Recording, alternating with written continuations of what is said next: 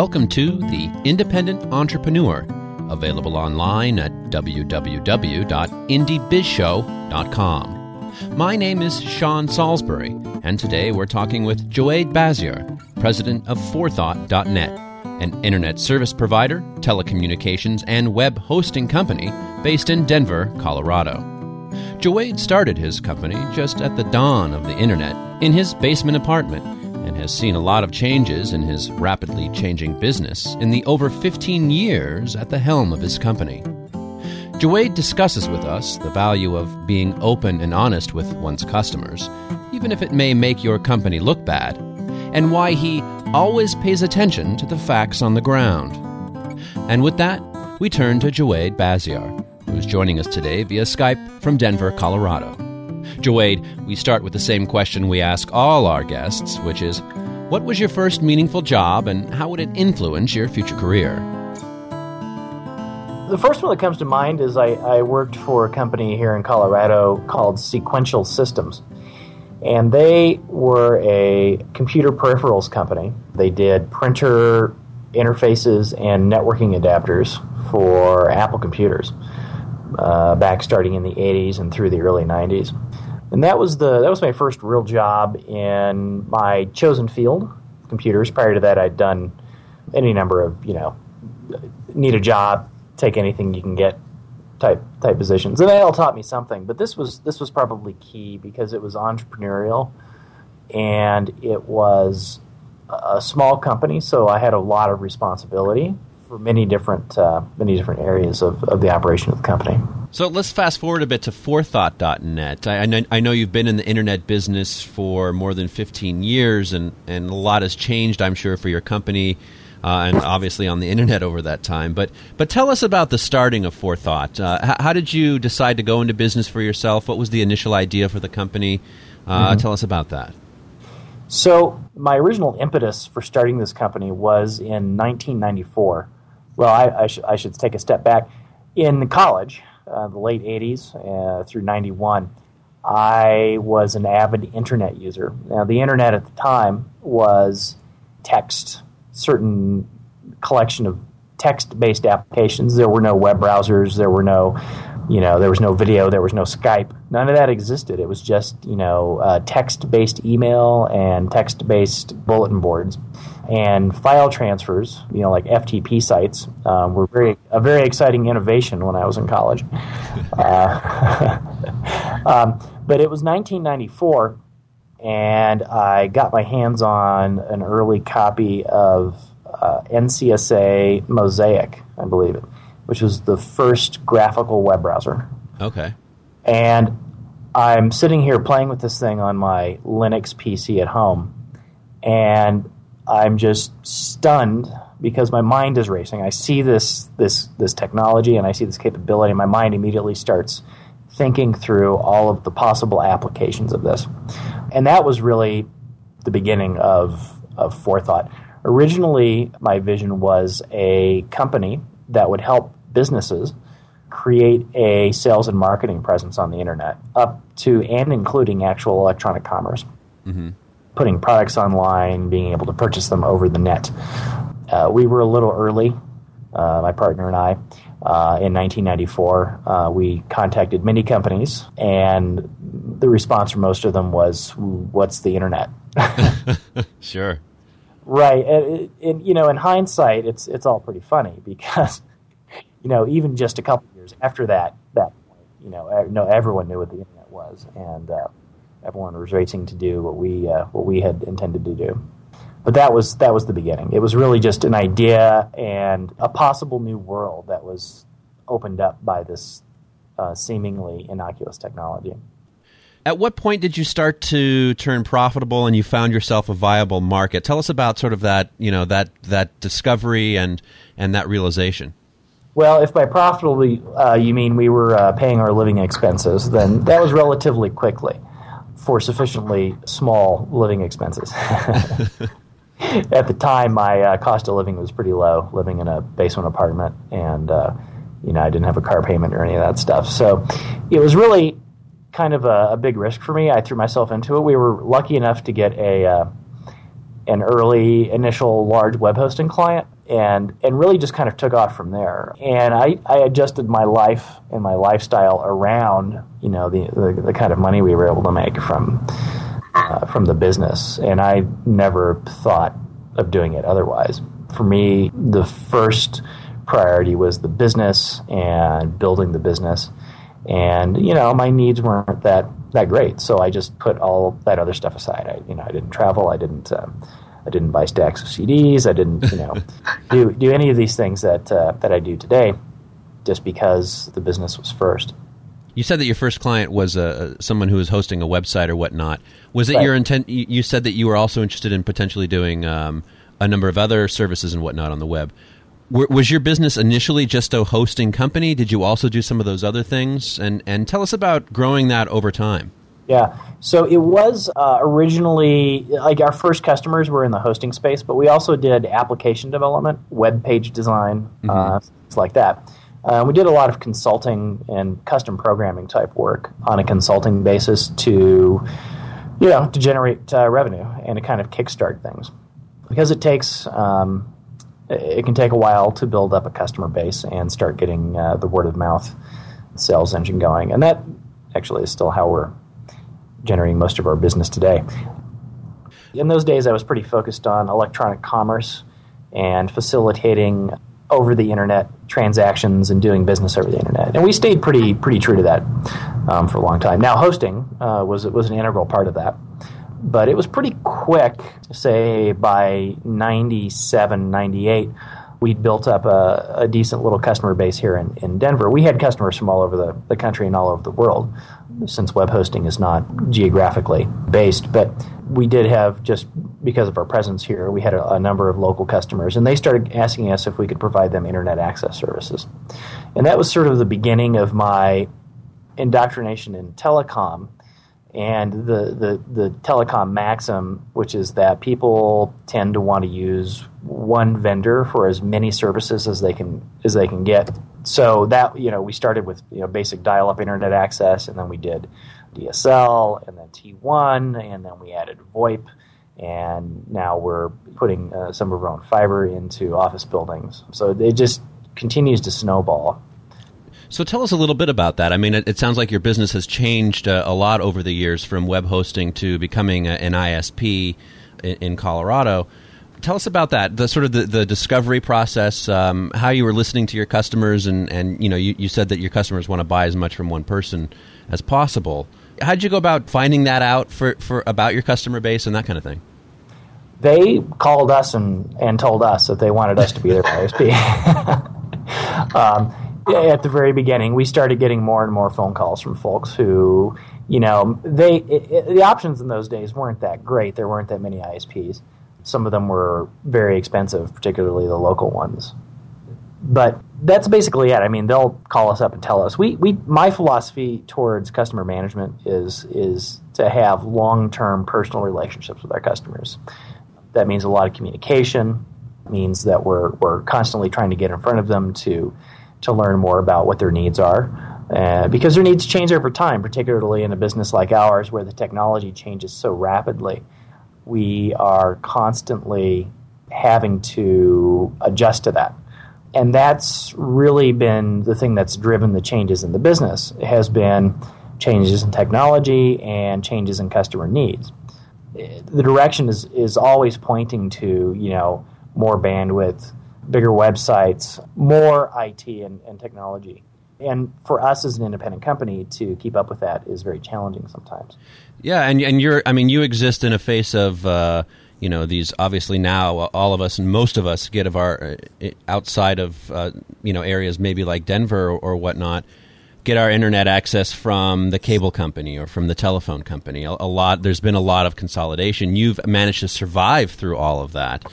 Is there something unique about Colorado that makes that possible? Is there something unique, unique about the way that you do business that that uh, has allowed you to survive in this this kind of uh, fast changing market?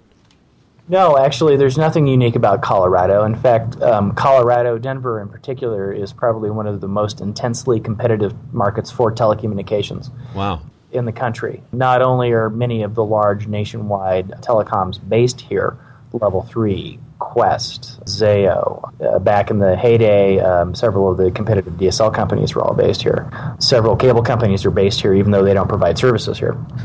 I, I, think at one count there were 15 actual major competitors here in the Denver metro area. But we're not unique, aside from, from that scale.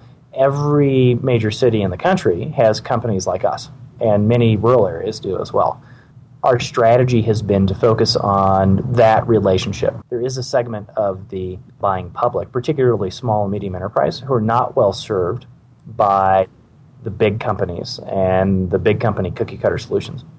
A Comcast will never meet the needs of the tattered cover bookstores, which are a, a local bookstore chain, high profile, well known in Denver. Outside of Denver, nobody knows who they are, but inside Denver, you know, they're an institution and we and they have needs uh, more like big companies. But and a Comcast is never going to come in and help them unravel how to tie their their multiple stores together and and provide integrated VoIP across all of their sites.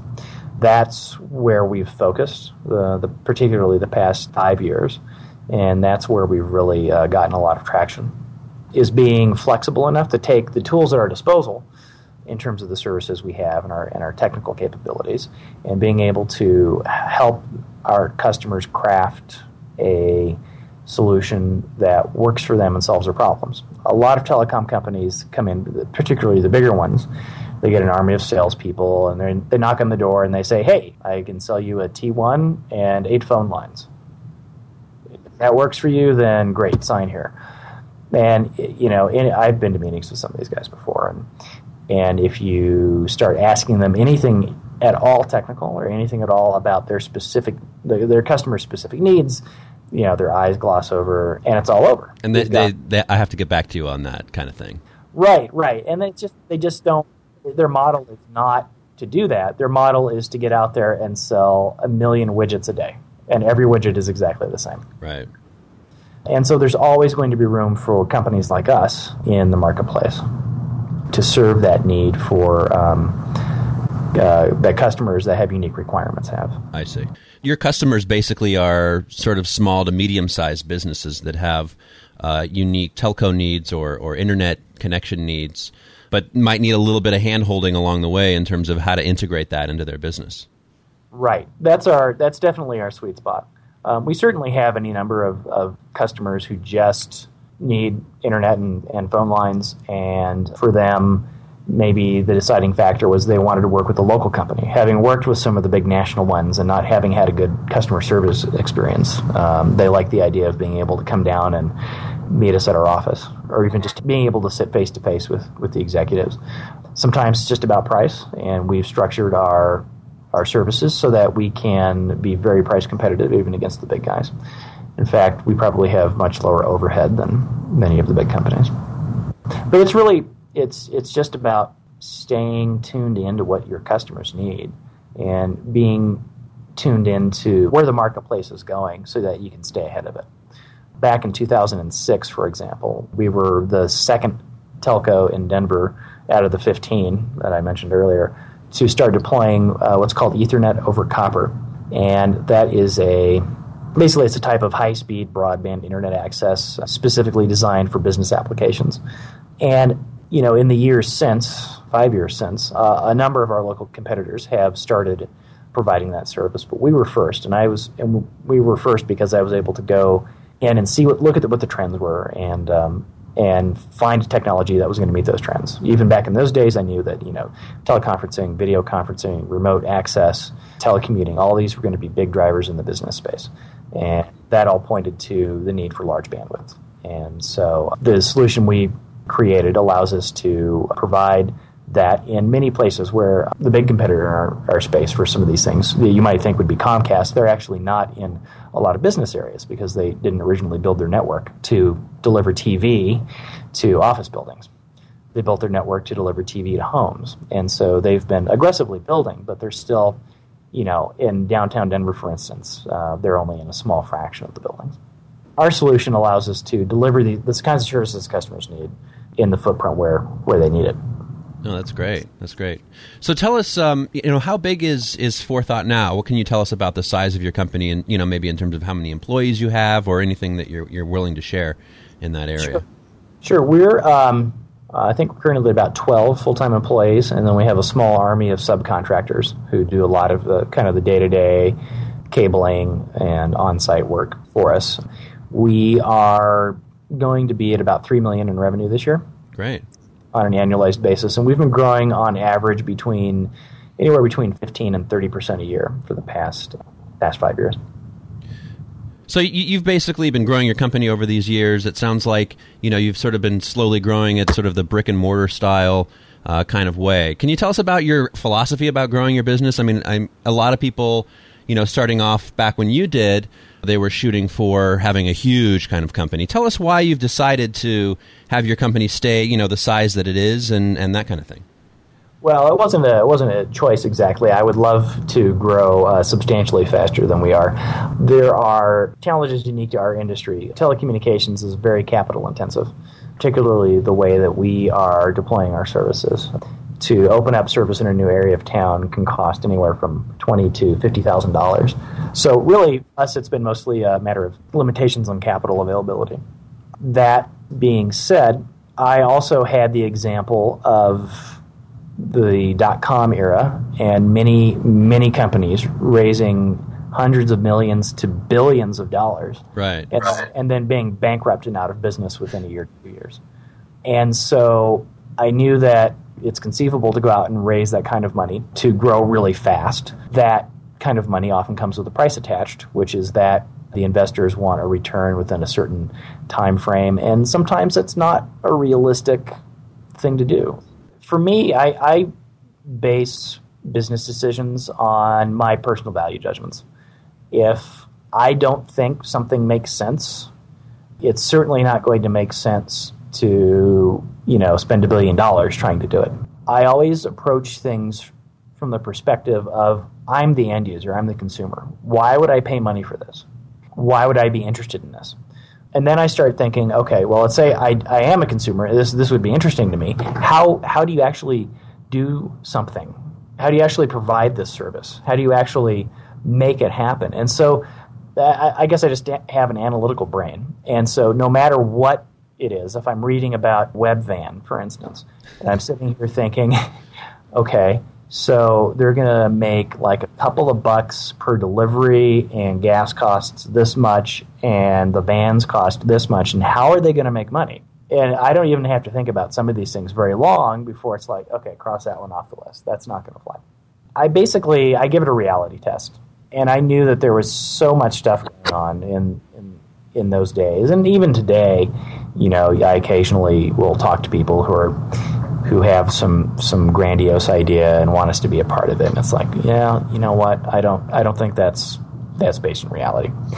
I just do that, and unfortunately, you know, ninety percent of the the types of things that go on out in the world, the, the types of deals that that may float your way are you know nonsense, and you just have to be big enough to say that's the case and have to be very careful. Any potential deal is an investment of my time and my life, really, into uh, effectively somebody else's business if someone offers me money to something. So I jealously guard that. You mentioned before that you started your business with a, a, business partner. I'd like to kind of maybe dive into that a little bit. How do you manage your relationship w- with your business partner? Tell us about sort of that experience of going into business with, with somebody, um, you know, the advantages that it has and some of the challenges that, that, that it presents. So, partners are, uh, you know, employees present challenges, but partners have unique challenges because, well, they're, they're owners. Mm-hmm. And one of the things you have to do early early on is to establish clearly who who the leadership is. You can't I suppose you could have a sort of a democratic company, but most companies, particularly small ones, I think need to be need to be dictatorships. And you can you can have, you know, a scenario where you rotate them, but you just can't have a bunch of people in a room all being the head of a company. Mm-hmm there's got to be a clear clear line of leadership. I, I see people run into problems with partners on a fairly regular basis. one of the issues I ran into with my original partner was at the end of the day, it, it ended up that we had very different work ethics. Mm-hmm.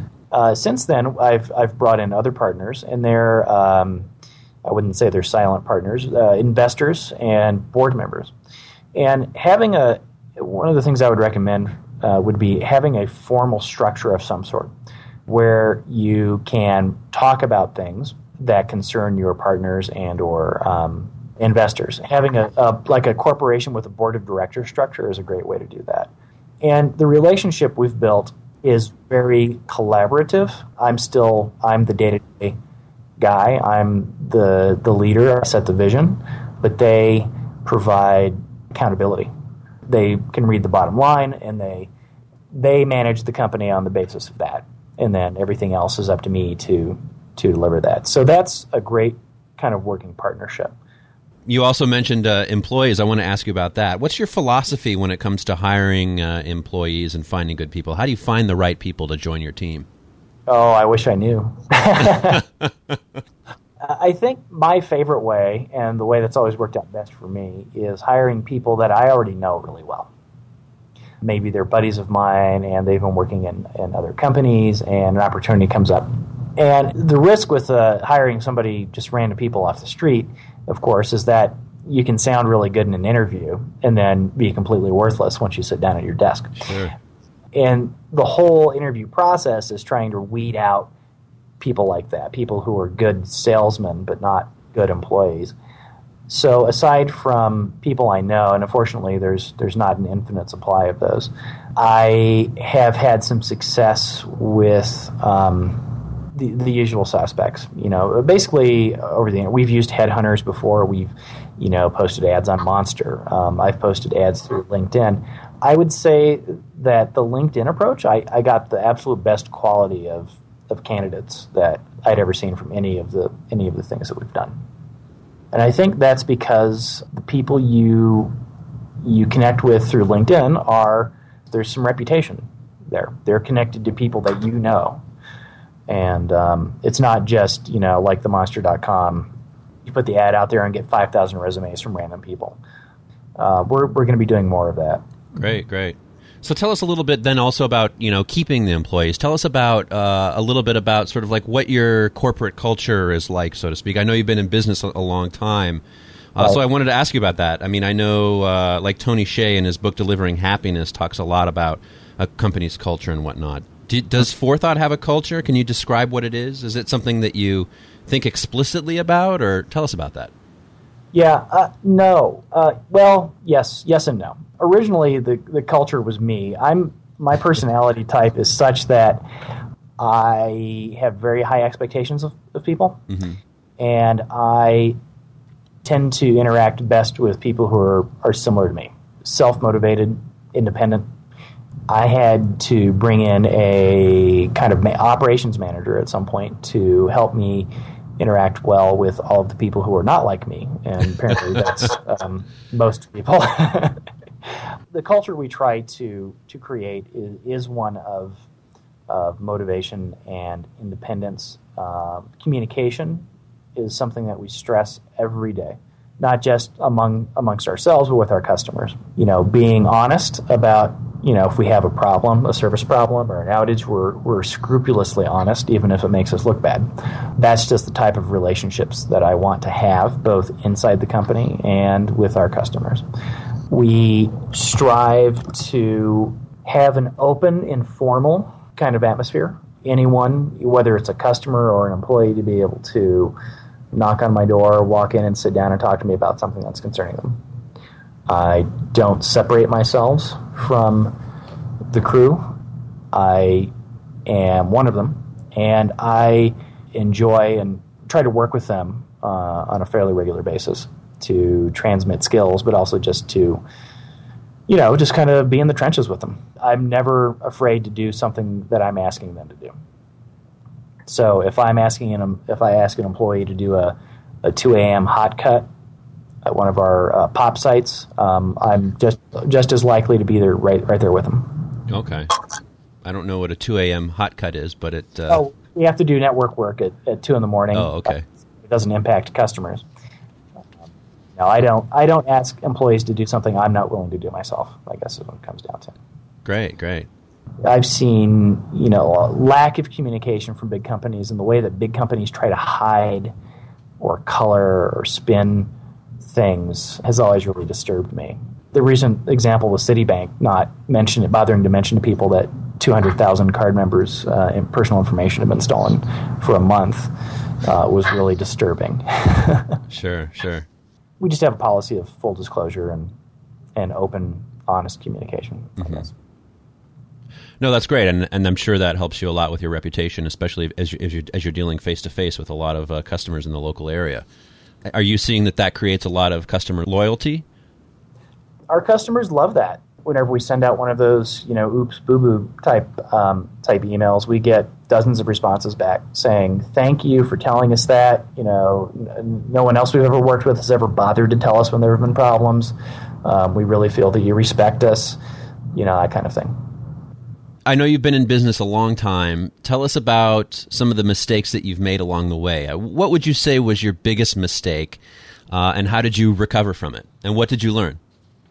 Wow. Yeah. So biggest mistake and our biggest success are kind of wrapped up in the same. The same we we, uh, we did a merger with a company uh, back in 2002, and the mistake was being a little cavalier about all of the cultural clash issues. Mm-hmm. I knew that the cultures between in the two companies were somewhat different, but the extent to which the other company's culture differed from from mine was far beyond any expectation I could have had. And I think that was that was mostly because I simply didn't pay enough attention to it. And it was a near catastrophe we ended up having to fire basically all but two of the other company's staff.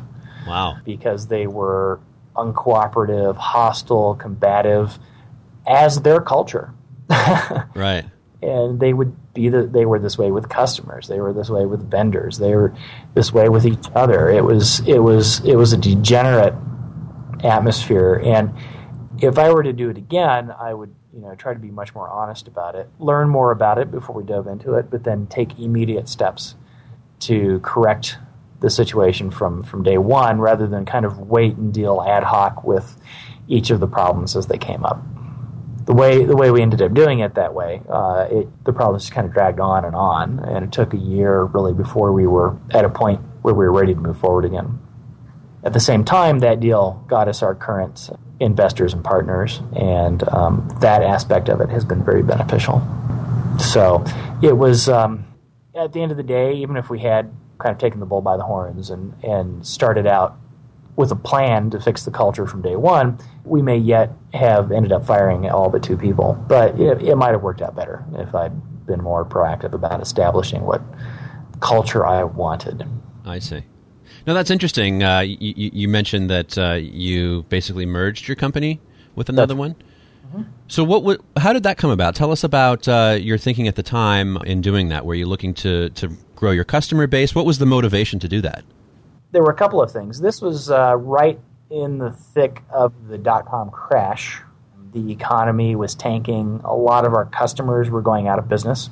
The marketplace in general was was pretty bad, and we made a decision, strategic decision, to find a merger partner to uh, give us a shot in the arm to grow rapidly and to help us with some of the some of the financial challenges that we found ourselves in at that point. And so, in telecommunications, uh, t- uh, typically a, a network uh, once you've built it can can scale pretty dramatically. And so we we had identified a lot of savings that we could achieve through consolidation. And none of that was was getting rid of people. It was all you know, uh, getting rid of redundant vendors and getting redundant office space and and things like that. So at the end of the day, you know, we did achieve some of those savings, and it worked out relatively well, barring the, the, the pretty big road bumps that we had in the in the culture. But it was it was just one of those things where things were very tough, and we needed to get bigger to make things less tough. So, so we made that decision, and we we had talked to a couple of folks, but we ended up uh, merging with a, uh, another ISP business that was just happened to be in our same office building. as the, the best candidate. So, if you had to name one or two things that that explains how you've managed to survive all these years, especially in, in such a rapidly changing market that you're in, uh, what would that be? Always pay attention to the facts on the ground.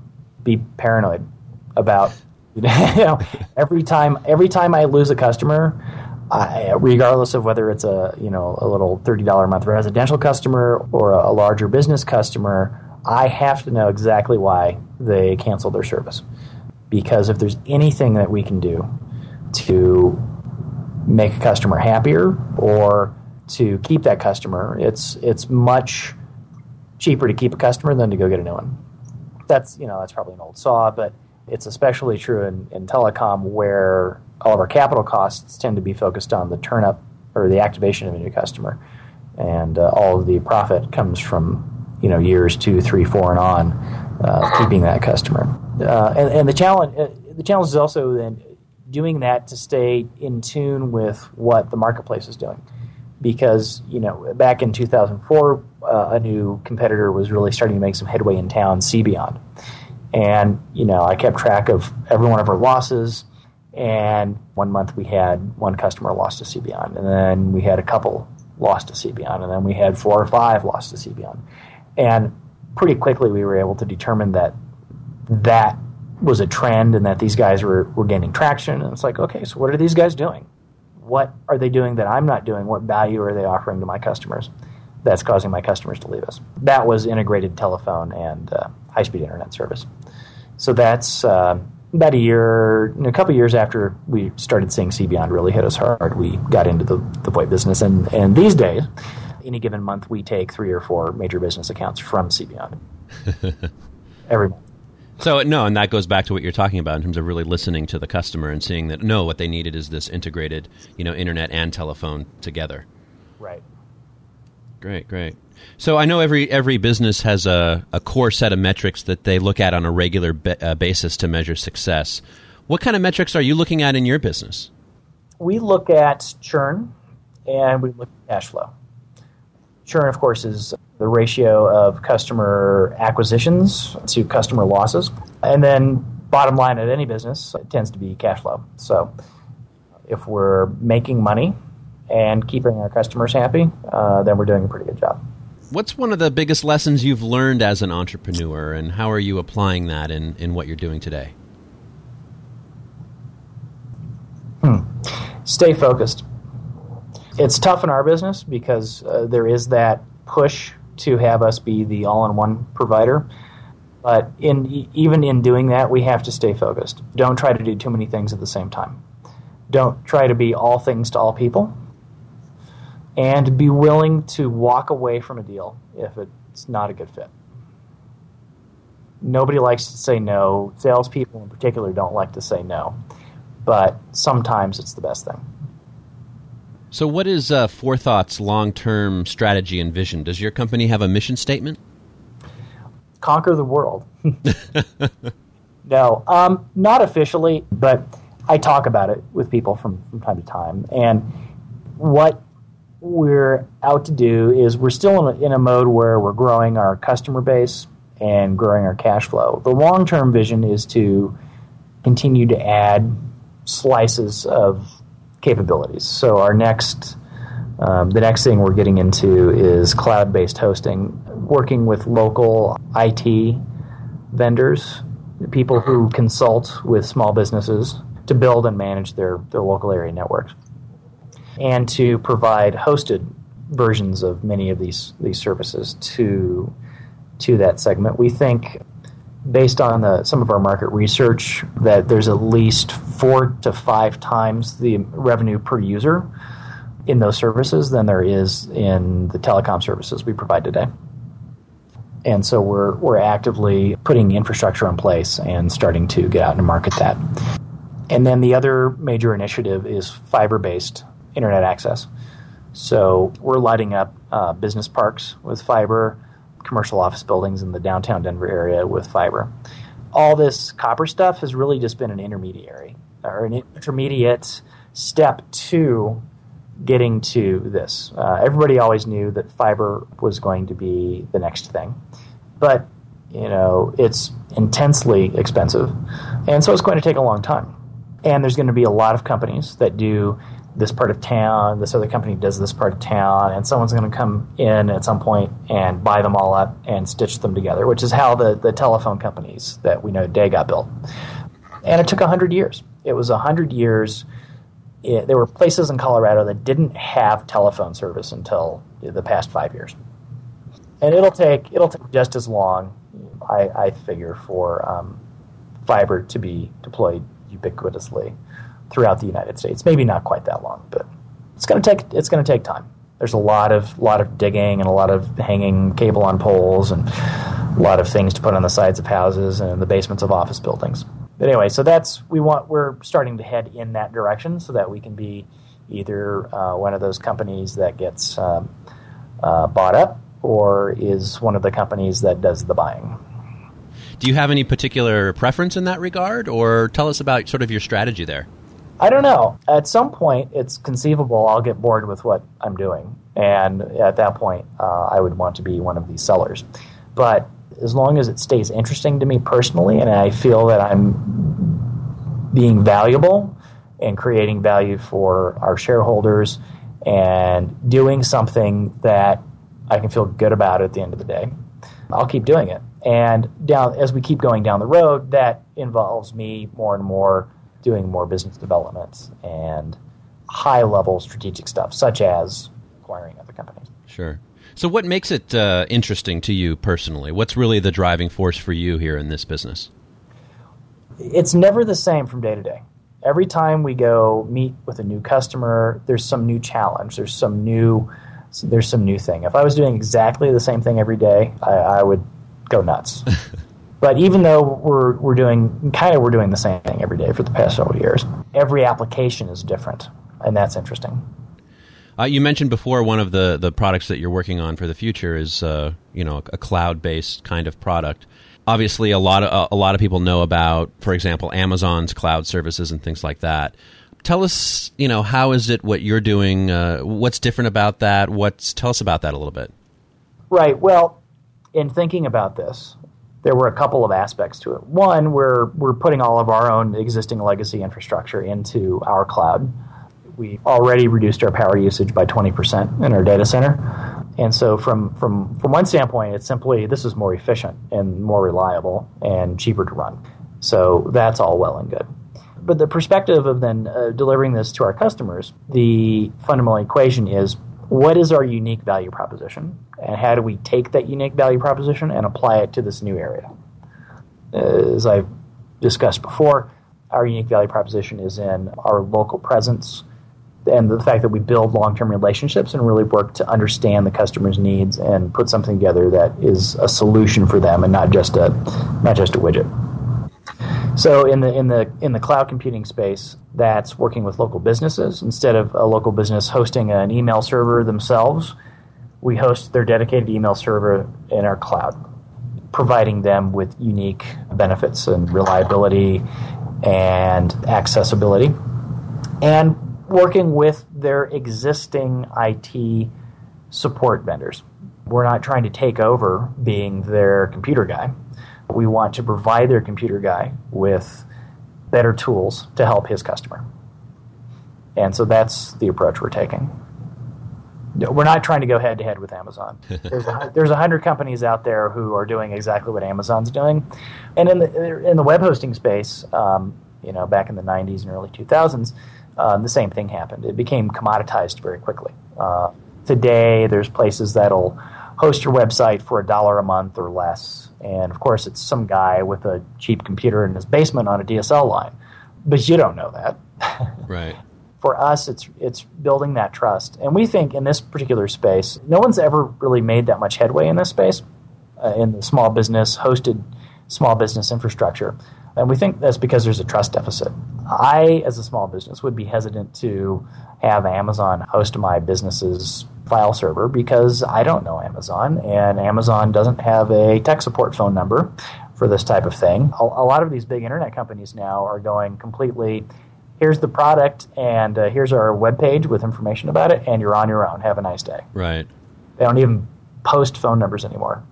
And for us, that's completely the wrong thing. The the businesses that we deal with on a day to day basis would never in a million years trust their business's operations to a company that had that type of model.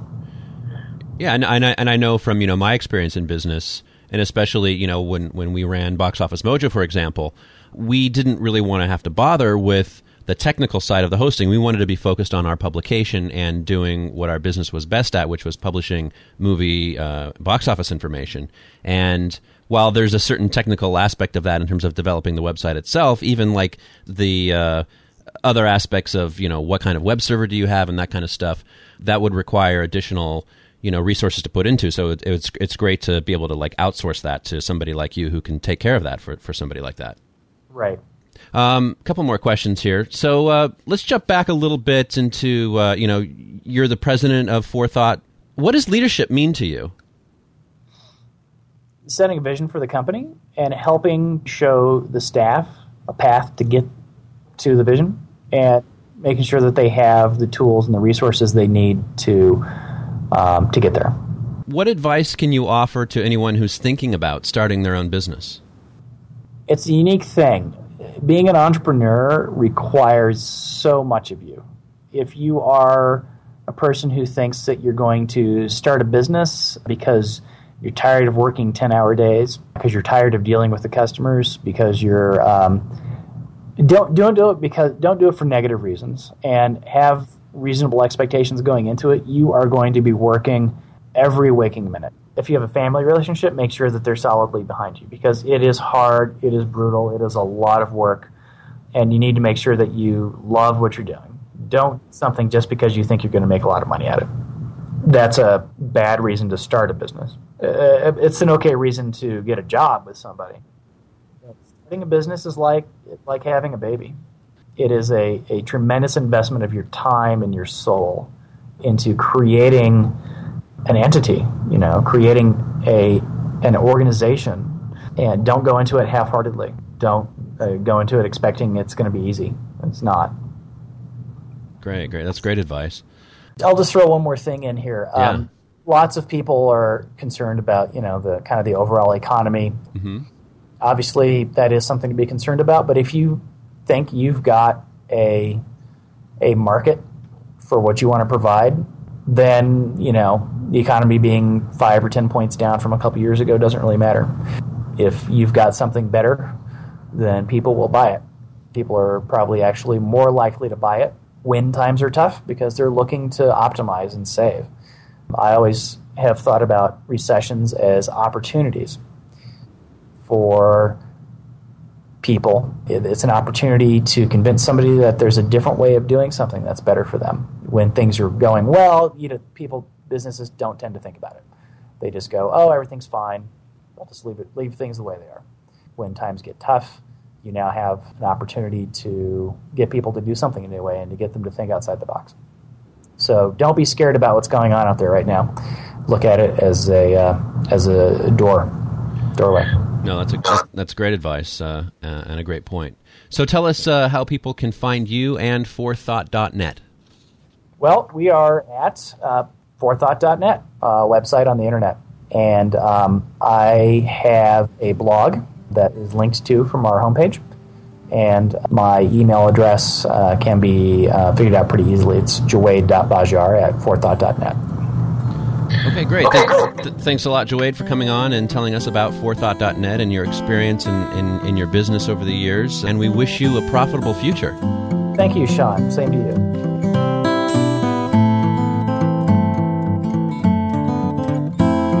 Thank you for listening to The Independent Entrepreneur. The show's theme song, Tommy in the Morning, is by Pete Huttlinger and used with his permission.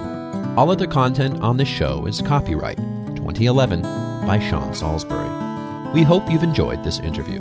For more information and to listen to other interviews, please visit www.indybizshow.com. That's www.indybizshow.com show.com.